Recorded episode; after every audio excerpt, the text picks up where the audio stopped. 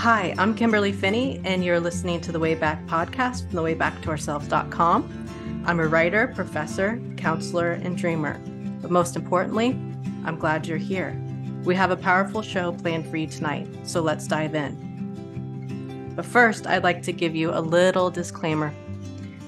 Our episode may contain some sensitive material, and it's for mature listening audiences.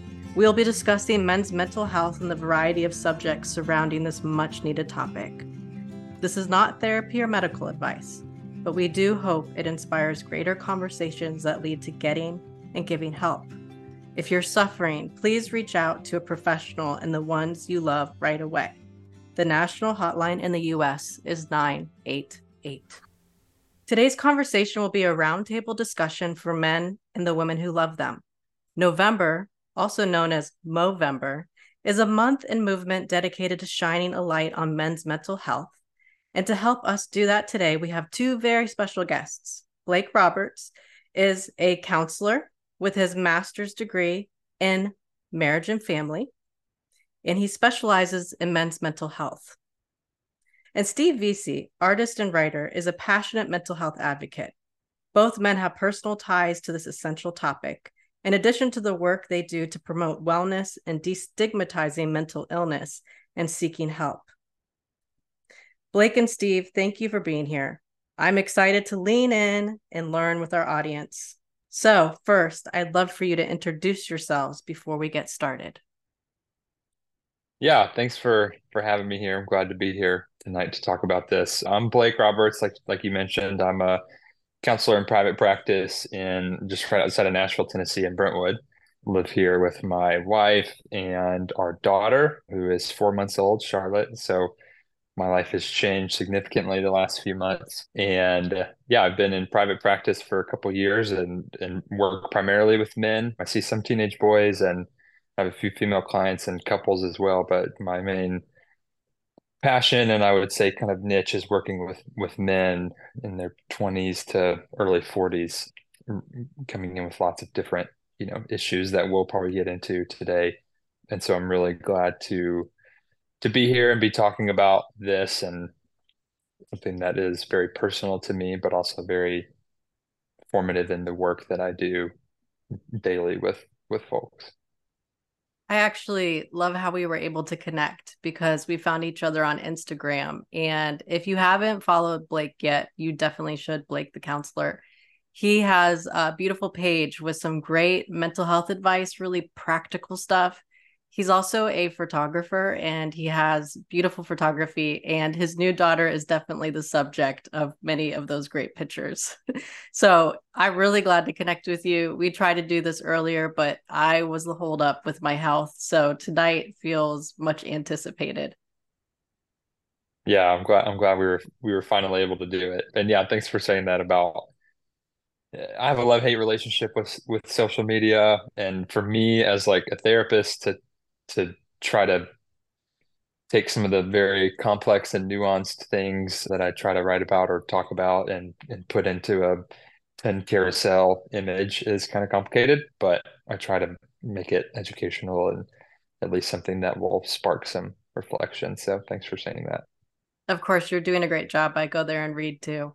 And then, of course, we've got Steve, who I like to say is a friend to all he's popping up everywhere because he's been doing some great artist collaborations. But I think one of the big things that he's known for is his emphasis on men's mental health and destigmatizing conversations and thoughts and ideas around it. Would you like to introduce yourself, Steve? Absolutely. Well, you did a great job already. Thank you. But I didn't um, mean to step on your toes. No, no, no. It was good. It was a elevation. So my name's Steve Veasey. I am an illustrator, writer, advocate for men's health. Having probably walked through my own mental health struggles over the years and then taking what I'm doing right now with illustrating and writing, I think I'm using that as a platform to start a conversation. Probably the best way of putting it. Um, men's mental health is a passion for me. I've got some stories I'd like to share a little bit later about how they personally have affected. I know we've all got our stories with that but it really feels that passion naturally. Um, I'm an empath people say that. So I feel a lot of things. So people feel connected to that and got a bleeding heart in that sense. Um, one of the things with mental health, especially with illustration, that I don't like to think of it as is we almost talk about it like it's a condition, like just using the phrase mental health specifically. We almost there's like a stigma to it. Whereas when you compare it to like a physical health, we're all we all want to be physically healthy. Mental health almost when we use that phrase sometimes sounds like a disease, if you will. So one of the things that I'm hoping to do is to like you said, destigmatize that, remove that, and say, hey, we all want to be mentally healthy. It's not just something that happens to us, it's something we want to actively pursue. You know what's really interesting about what you just said, and I've been learning it in some of my studies, and tonight I'm here to be a student and lean in. But the westernized philosophy of separating the brain and our intellectual capacities from the body leaves us disembodied Whereas a lot of Eastern cultures, it's one and the same, right? So when we talk about physical health, there's an assumption there that we are including the balance and the wellness of our brains and our spirits. So I love that point that you just made. Holistic. Like Holistic, exactly. Holistic, yeah. Did you want to jump in, Blake? Yeah, no, I'm really glad that that you brought that or that you named that, Steve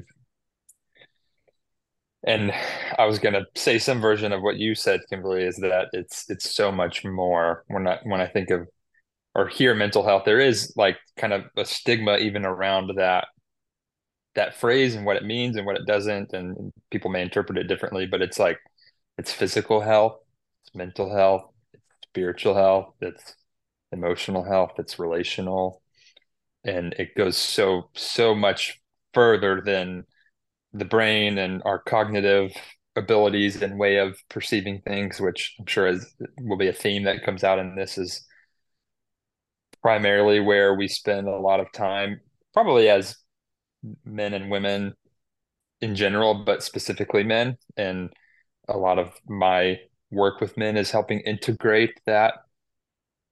Our mind and our, our head is just such a small percentage of the rest of our body. And all the stuff that we'll talk about lives in our bodies and the stories and our experiences affect our bodies and and being like you mentioned kimberly embodied and being connected to that embodiment is is hugely important and so uh, yeah I, I was just gonna say is i'm really glad that you that you named that it's so much more than just mental Exactly. And I think that that would definitely be one great thing to share with our listeners today. The the men that we want to speak to and help and raise awareness for and the women who love them.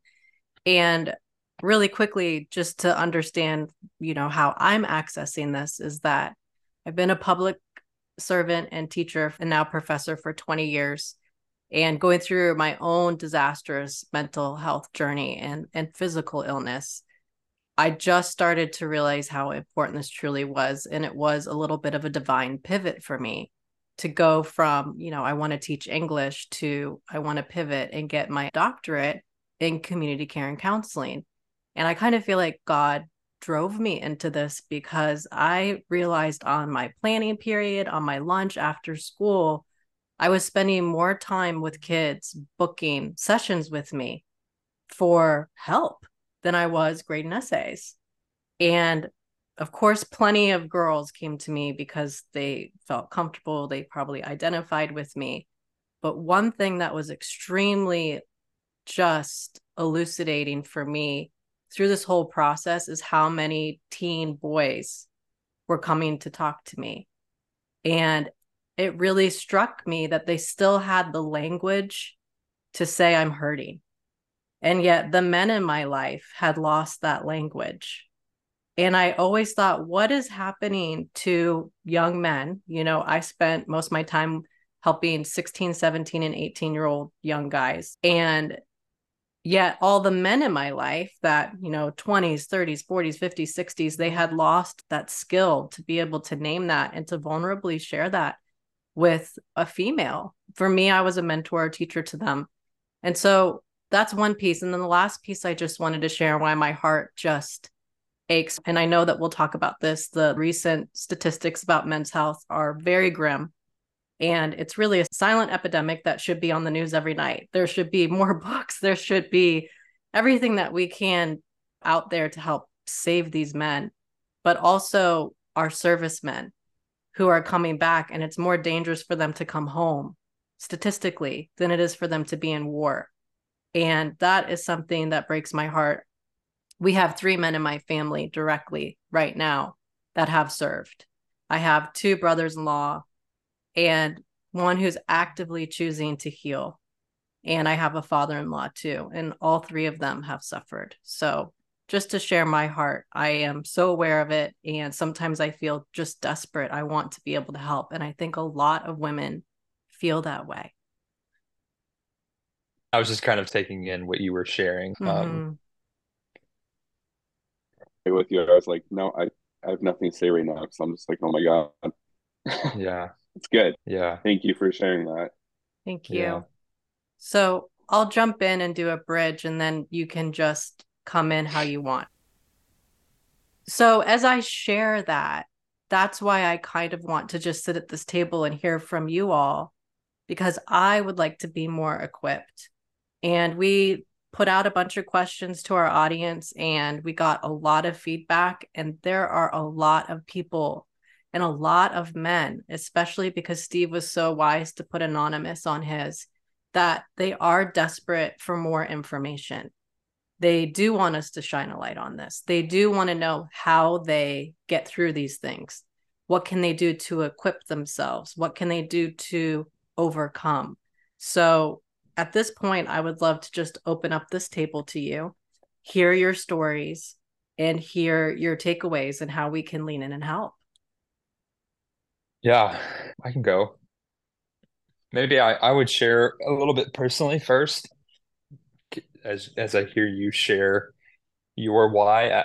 For me, the why is is always really important. I've always the people that I've listened to, whether it be pastors or educators or other therapists who I really value their opinion, the ones that share their experience or their heart or their struggle, I always feel much more connected to than than the ones that just give the answers or the solutions and which those are so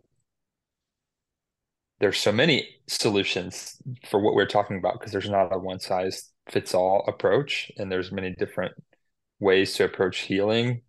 And so for me, I grew up in a very emotionally disconnected family, very emotionally really absent father, and a mother who endured a lot from their relationship. Um, I'm, I'm the oldest of three, and there's a pretty big gap between my siblings. My sister is nine years younger than me, and my brother is 11 years younger than me. Same parents. There was just, they just took some time in between. And so when I think back to my early childhood and, and development and those really formative years in terms of attachment, which me as a marriage and family therapist, that really just means that I view issues and things systemically.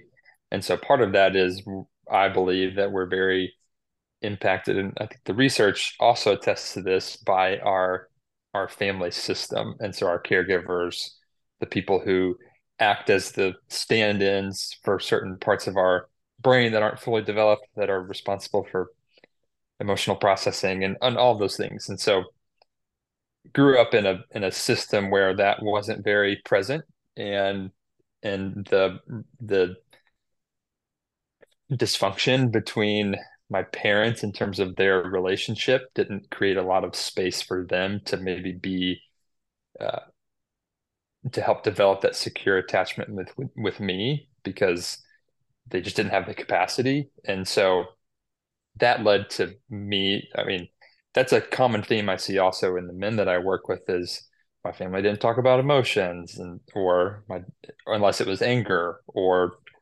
typically just unless it was if it was anger there was emotion expressed or or joy and i work with a lot of men that are that grew up in a household that really valued faith too. And, and so kind of the positive, joyful was emphasized, but not sadness or grief or loneliness. Those those more negative, I'm using air quotes for people listening, were were not welcomed. And so for me, that led just to a lot of disconnection in myself and not understanding what was going on in me just as a boy and and then that subsequently led to me finding ways to get those needs met.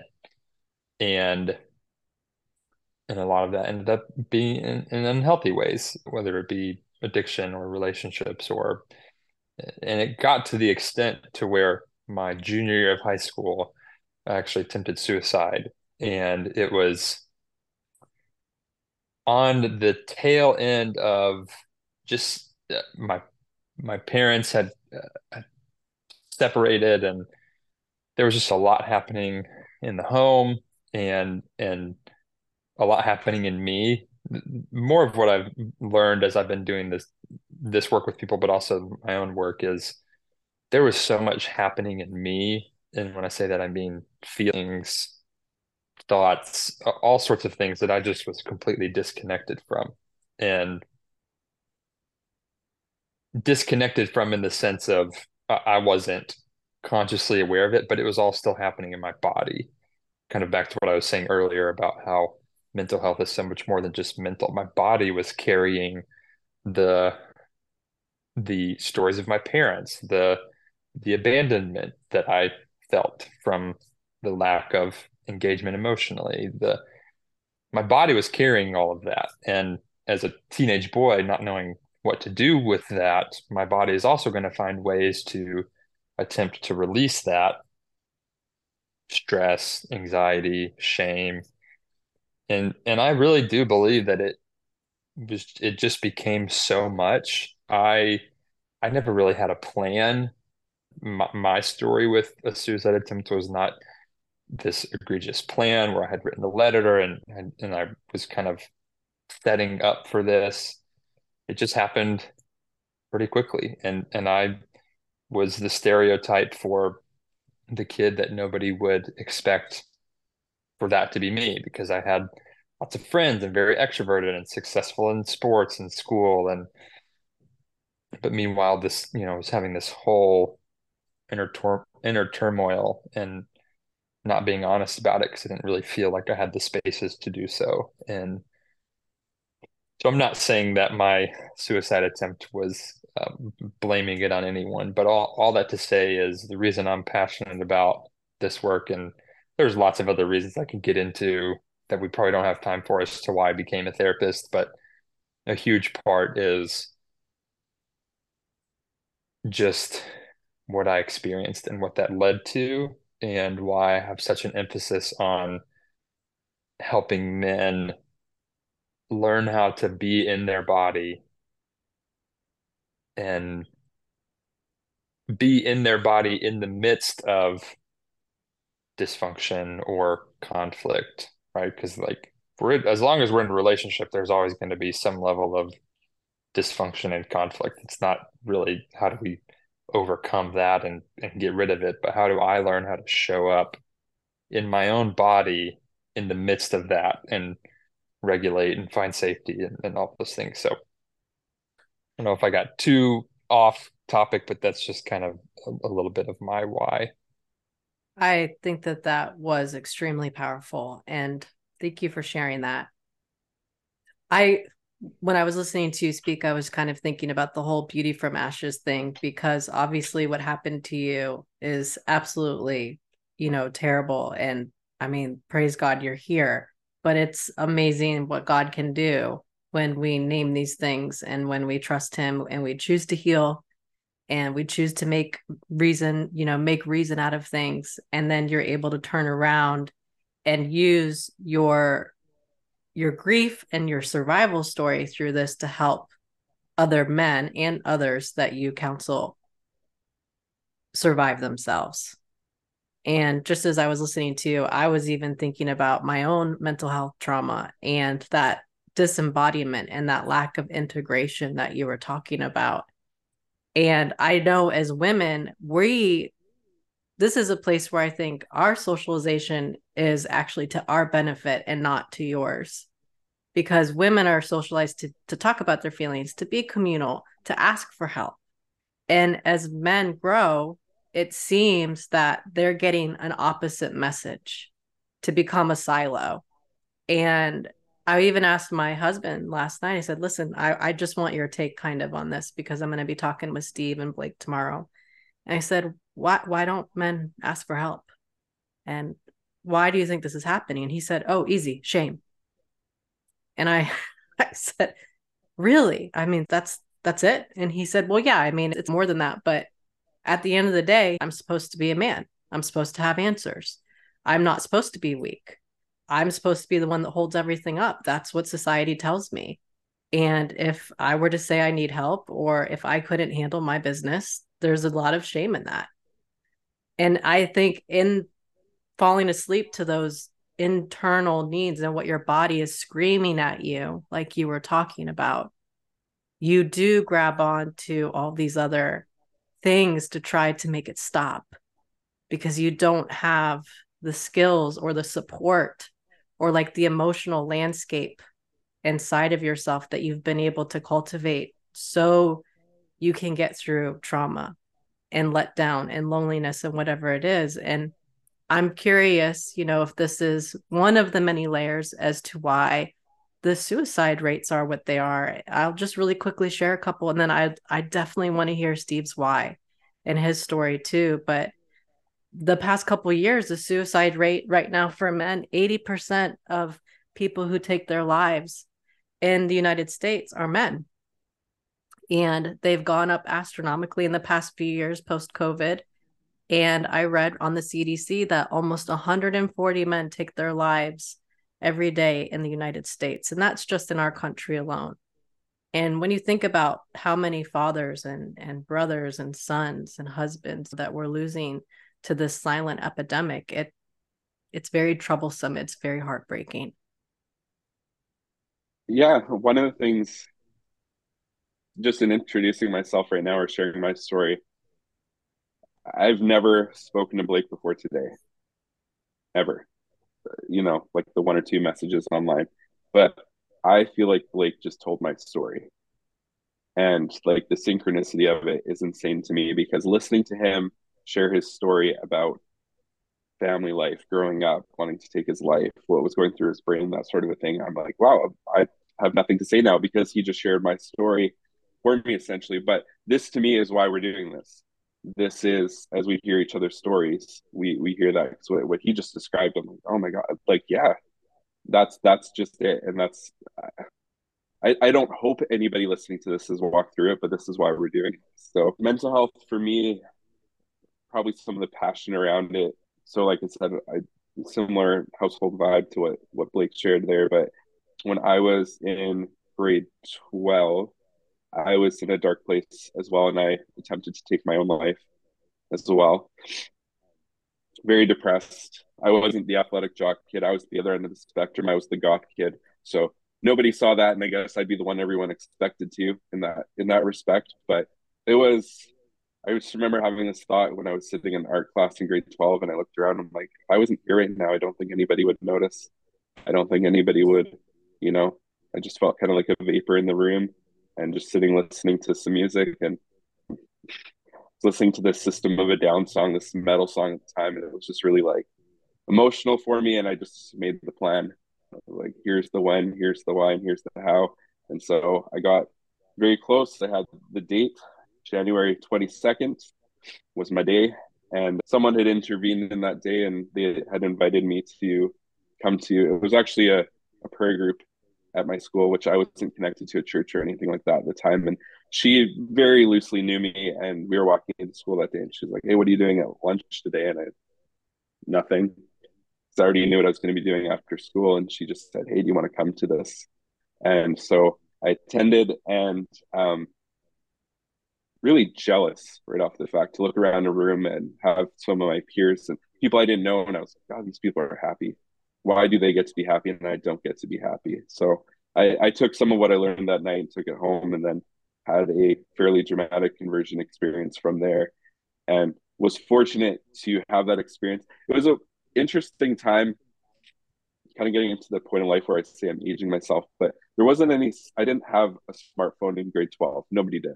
It didn't exist until a few years after that. So I do kind of wonder a little bit what would life have been like? Because at that point, I felt like there was definitely my opinion on therapy today is significantly different than it would have been at that point in time. When I was 17, that was like to use that phrase, shame, like incredibly shameful. You wouldn't go see a therapist unless you were gonna murder someone or you're gonna create. I, you know what I mean? Like there was such that stigma around it. Like that was like you. It's almost like therapy wasn't even really considered a, a phrase I would hear. It'd be more psychiatric help, like the the further end of that. So so fortunately i was not successful in that. So over the years as my mental health journey has grown and changed in the last two years it's really evolved in in a personal sense. So through my physical health from neurological disorder so i'm epileptic. A couple of years ago i they finally found a medication that was first introduced that actually was made for my specific type of epilepsy which was like a godsend because I've been taking medications for years. Nothing works, nothing works. And finally, we found there is a drug actually for my very rare form of epilepsy. So I started taking it. And what I didn't realize was happening while I was still on the drug was I was starting to check out of everything. And I didn't know what was happening. But even at work, the people I managed were saying to me, like, you're not you, like you're a shell of a person. Like they, I had some pretty good feedback with that. And so, partnering with my doctors, they agreed that like we need to get you off of this medication. And so, because I was getting anxious all the time, and I never, it, it's it's one thing to say you're anxious; it's another to say I'm I'm feeling like experiencing anxiety. Mm-hmm. And all of a sudden, I started having panic attacks for the first time, and I I thought I didn't know. I thought I knew what a panic attack was, but until you actually have one, I don't think you quite understand to the same extent. And my wife was wonderful. I had it with her, and we were driving in the car to the dentist, and literally, I had a panic attack in the car. And it wasn't about the dentist; it just it happened. It was irrational, but she talked me through it and very calmly, like placed her hand on mine while we were in the car, and just this is you're safe. This is where you are. This is you know. And so I was I was fortunate to have that support. The tricky thing is after I got off that drug, which induced anxiety. Then I gained anxiety about having anxiety, which might sound a little cluster, but that's what it was. It's all of a sudden now I'm like, wow, now I'm up till two, three in the morning, anxious that I've been anxious for so long and anxious that I've been experiencing this. So as I've been leaning back into my creative self and pursuing art again in the last couple of years, I've been trying to take that 2 a.m. anxious time and funneling it into creativity another reason why this is really hitting home for me or where I'm really passionate about it is I did have a very interesting experience about let's say eight months ago. I had a one of my followers on Instagram reached out to me and didn't really know him very well. We we'd exchanged a few comments over like pers like through the chat function or whatever, and we we had a few conversations just about illustrations and writing and that's that. But i didn't know him. All i could tell from his social media was this guy had it together. He had all his ducks in a row. He had the family the job the career. He really seemed like a good guy all around. And like i said we weren't friends at least not what i would consider a friend. And he reached out to me one night and he just said i need help. Like what do you need help with? And he explained a situation that was going on and what he was going through and he's like i just need somebody to listen to me. I need and there was so much panic there. So we were i was furious furiously like messaging him in the kitchen.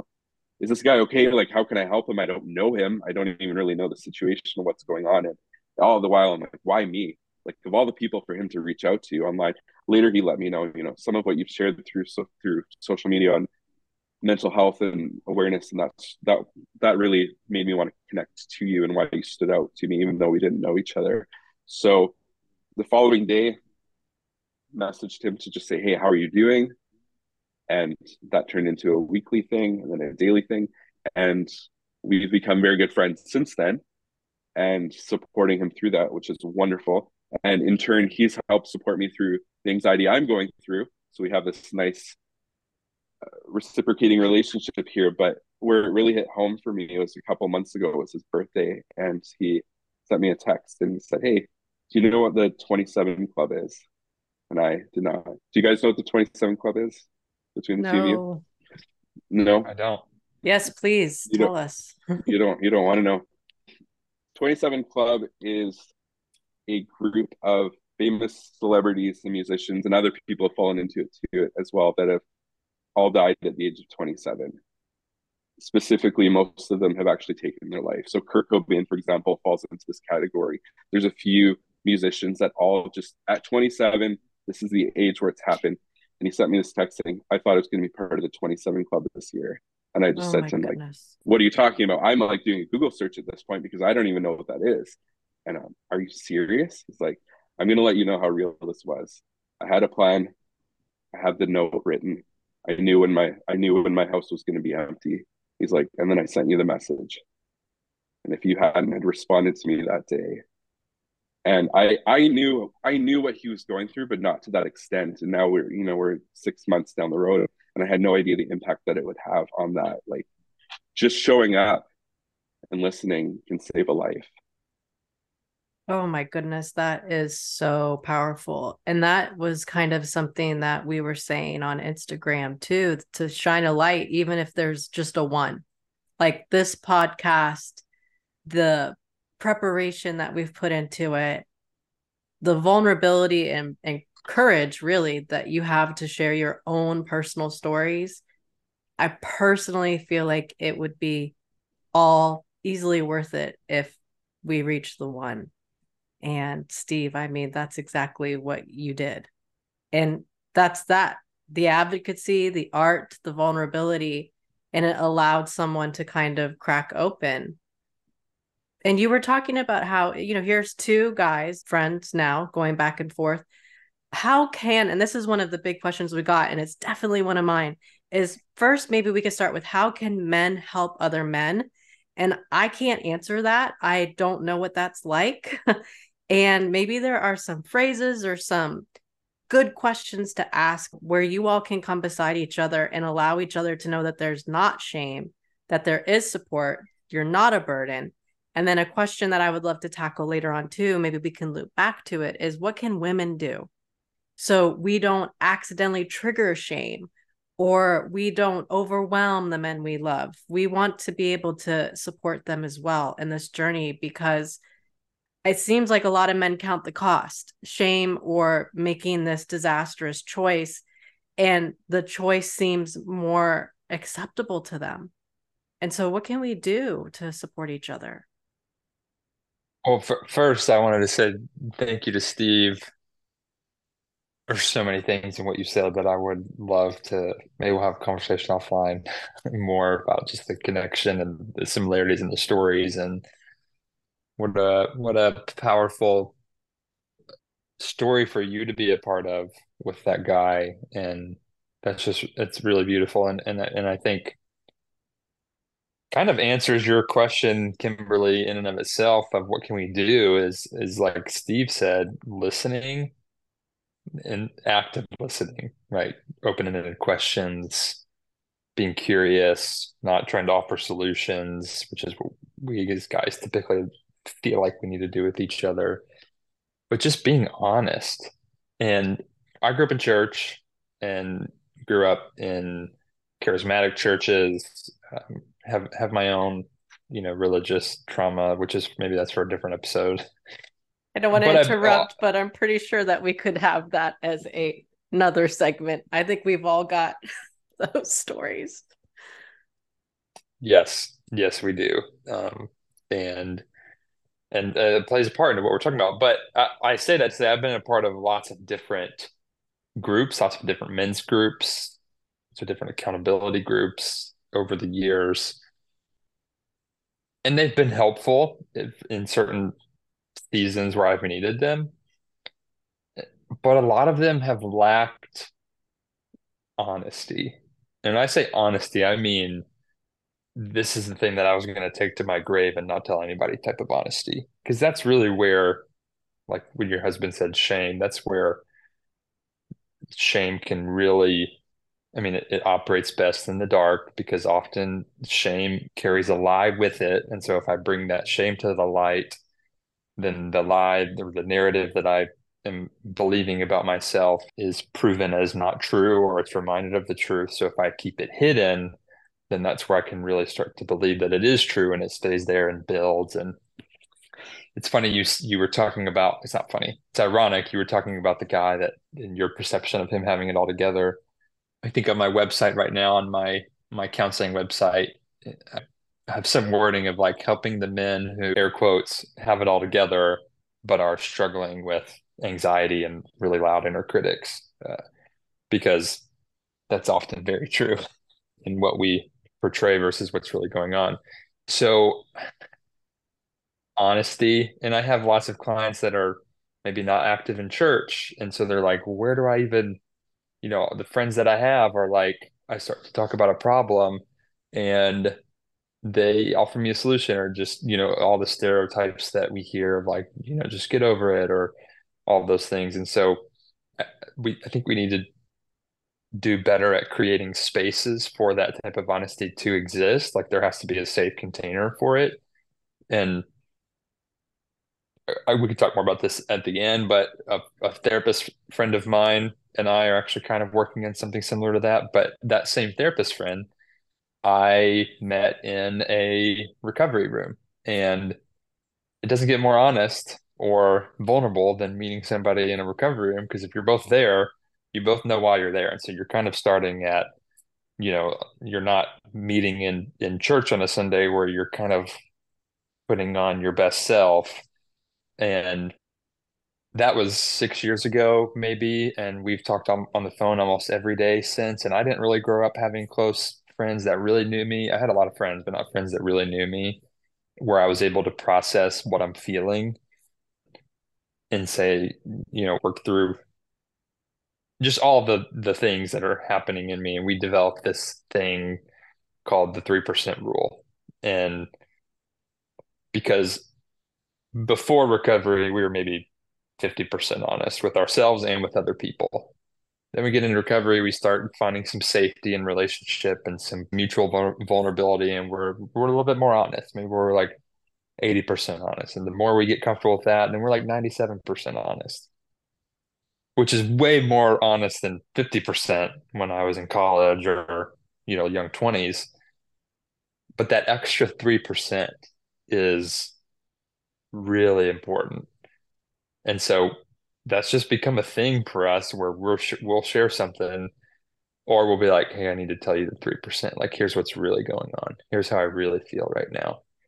And that has been I mean, therapy's been instrumental. Like that's a way recovery groups, communities where I feel like I can be safe and I'm also doing work.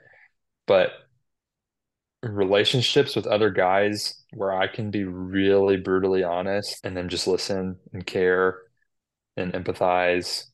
And that's been, I mean, that goes a long, a long way. And for a guy who may be listening to this who who may think like, well, I don't really have that. And maybe I'm scared to.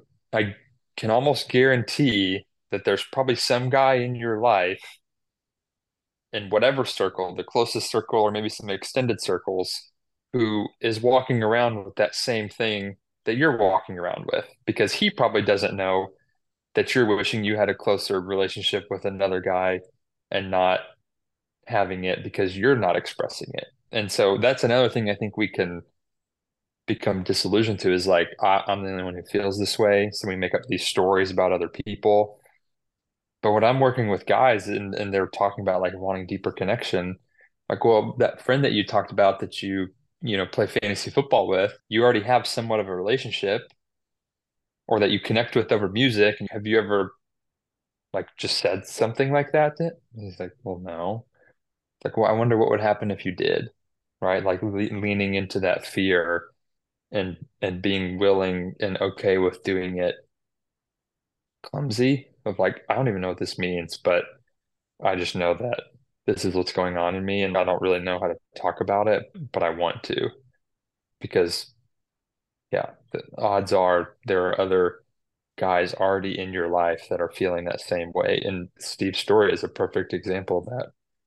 Vulnerability breeds vulnerability. I think Brene Brown said that. And it just takes one person to to initiate that conversation.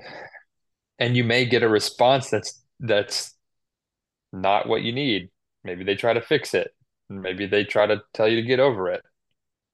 Okay, that's just good data that maybe that's not the relationship that you need to keep leaning into in that way. But you don't really know until you take that step of of walking in and being vulnerable. That is so good because it is, and Steve's story proves it that you just need to find the one. Find one person. And that could be all the difference, right? And I also think, especially because how my husband was talking about it, and I've heard you say it and I, I've witnessed it, but a lot of men feel like they have to be these silos. And you're together, you go throughout your day, you're working, you're providing, learning, doing life with the people that you love. And you feel sometimes like you're alone in it. And like what you were saying, Blake, that I'm the only one who feels like this and then there's that shame and it breeds in the dark and i definitely know from my own experience that when i kept my shame inside and that was for an extremely long time it almost cost me my life as well but when i finally found the courage to get into counseling to say something to have the breakdown to ask for help. That's when you can expose these lies and they slowly disintegrate and it's not easy. You have to do the work but when you have that person you have somebody that you can air them to whether it is your therapist or your best friend or your wife you know whoever that is that there's hope. There's hope to see that i'm not alone. This is this human experience these feelings that i'm having that are overwhelming my body and my mind and my spirit. I'm not the only one. Yeah, that's well said. And one thing I will say real quick, Steve, before you go, is to that, the parts of us that say, you know, you're the only one, I'm the only one who struggles with this, or I'm afraid to reach out and share this or be vulnerable, or the parts of us that do that do that for really good reason. Like, in other words, they they served us well at some point because maybe it wasn't safe to be able to express or expose my vulnerability because it, it back to the attachment thing it threatened my attachment gabor mate who is, is kind of like one of the renowned experts in trauma research and and early childhood attachment talks about the sad reality that children have to choose between attachment and authenticity. And so I may not express what is really happening in me because it may threaten my attachment because my caregiver can't handle what is authentic in me. And so I learn to not express what is authentic in me because I need the attachment to survive. And and so that's a that's a protective strategy to keep me safe. I'm using air quotes because it it does keep me safe then but that strategy that neural pathway gets stuck and i continue to do that and and then every relationship that I'm in is not really safe because I'm not used to that. I have to keep parts of me hidden or keep parts of me back because it's not safe to express it because maybe when I did express it this happened. Or maybe it was just never welcomed in the beginning and so I don't even have any sense that it's safe. And so those parts of us that do that, we have to be really curious about and not critical of. Because if we just rush past that, then we could you know you don't have to i had a therapist once go when i when i started to realize that it's it's okay to share things and he, he was like you know you don't have to share thing everything with everybody like oh right because we have to have boundaries with it too but the parts of us that do that are really working to protect us from being harmed again and so being curious about that resistance to open up or share rather than critical of it is is kind of foundational in my opinion. Yeah, I agree so much. And I totally want to hear from Steve. But before I lose that little thread of thought that you were talking about, we did have people ask about book ideas for people. And one book that was foundational to me in my studies for mental health counseling and in my own life is by Alice Miller, and it's called The Drama of the Gifted Child. And it's a really thin read. She writes it for other counselors, but it's accessible to us. And I highly recommend it because it does hit on what Blake was talking about that and and this is for men and women, but as children, when we do go through trauma or neglect or abuse, we learn tactics that help us survive. And that is a beautiful thing. It's actually why she named it the drama of the gifted child, because you have innate gifts inside of you that allowed you to survive. However, if you don't reassess those tactics, those skills in adult life, and like you said, those neural pathways keep getting hardwired, we end up having dysfunctional adult lives because it breeds perfectionism. It can breed obsessive compulsive disorder, depression, anxiety. And the work of the book talks about how you unpack those things. You get curious with love for yourself rather than shame. And that was one thing that I think was foundational for me. And I can only imagine, especially as for men who are socialized out of being in touch with those things and being able to name them, that if you could somehow get curious with love for yourself about the very things that you feel shamed about, that you can really take a corner. Because when you do lean in and you get curious about those exiles, you know, if we're talking about internal family systems and Richard Schwartz, and this is a bird's eye view, and this is another great book I would recommend, is anything on internal family systems, and especially for men is you have parts of yourself that you have exiled and rejected. And these are the hurting parts, the broken parts, the parts that you were saying, I'm only 50% honest. It's the other 50%. and when you've exiled them, you can't heal, you cannot become whole with your core self, your identity. And you tend to send out firefighters and managers to protect those broken parts. And the managers are going to manifest and this is where I was. I was a manager, perfectionistic, passive, people pleaser, living without boundaries. You want to be likable to all, falling asleep to yourself and your own needs. And the other way, and this is how a lot of men manifest, is the firefighter. And that is building a really tough exterior, being the silo, struggling maybe with anger or rage or the shame, and tends to go to drinking or drugs, alcohol to hide and stuff and put out the fire versus what Blake was saying about leaning in and getting curious about those broken parts. So if you're listening for men and women both, those are some great resources that can kind of point you in the direction of the really fundamental things that Blake was just talking about. So I think for just to tie into that topic of men helping men, I think one thing that's really important to highlight is I think that many men do actually desire authentic relationships with other men. And that is really, really important to highlight. I think that there's a loneliness that exists for many men as well. A lot of men aren't as confident as they come across. It's almost like the term man or men is synonymous with confidence, but it isn't an inherent thing. You aren't born with confidence so we have many insecurities and i think we do want deep meaningful relationships but i think a lot of us don't know how because vulnerability equals weakness.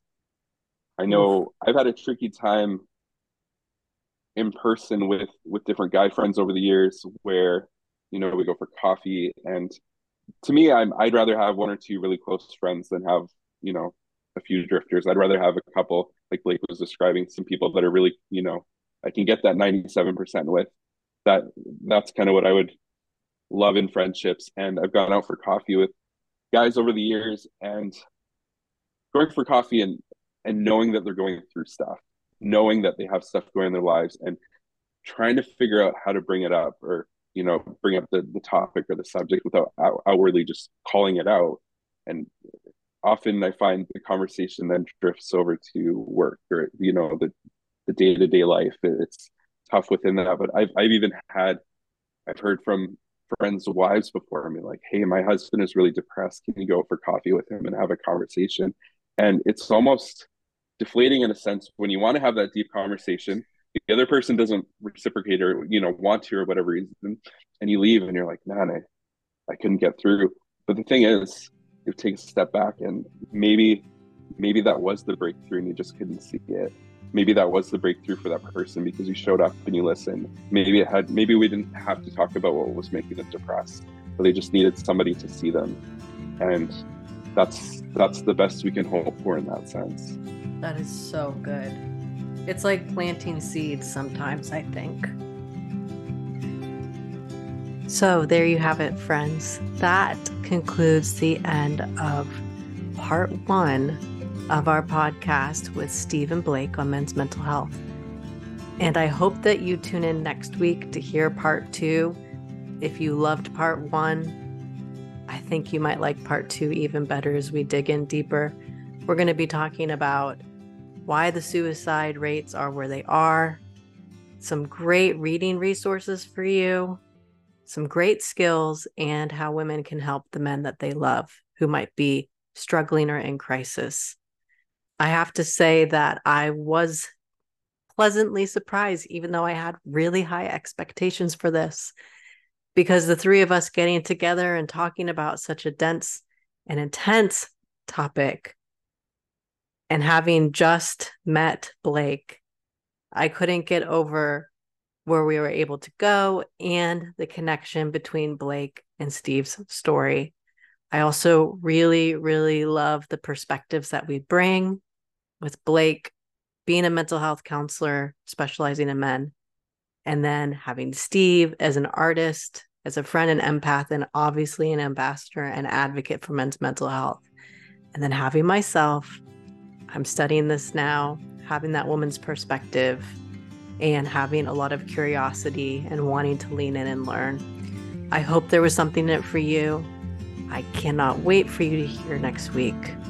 And if you enjoyed this podcast, one of the best things that you can do is go on and give us a rating, leave us some feedback, and share it with someone that you love. Until next week, be blessed, and you belong here as we go on the journey on the way back to ourselves.